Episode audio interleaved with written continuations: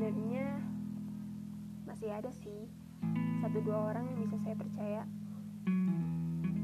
Saya yakin mereka bisa kok bantu saya asal saya pinta. Tapi saya jadi nggak tega melihat betapa baik dan pedulinya mereka pada sesama. Saya pikir mereka juga pasti sibuk dengan kehidupannya masing-masing. Bisa jadi saat ini mereka pun sedang membutuhkan pertolongan. Gak mungkin saya minta bantuan pada seseorang yang gak mampu membantu dirinya sendiri.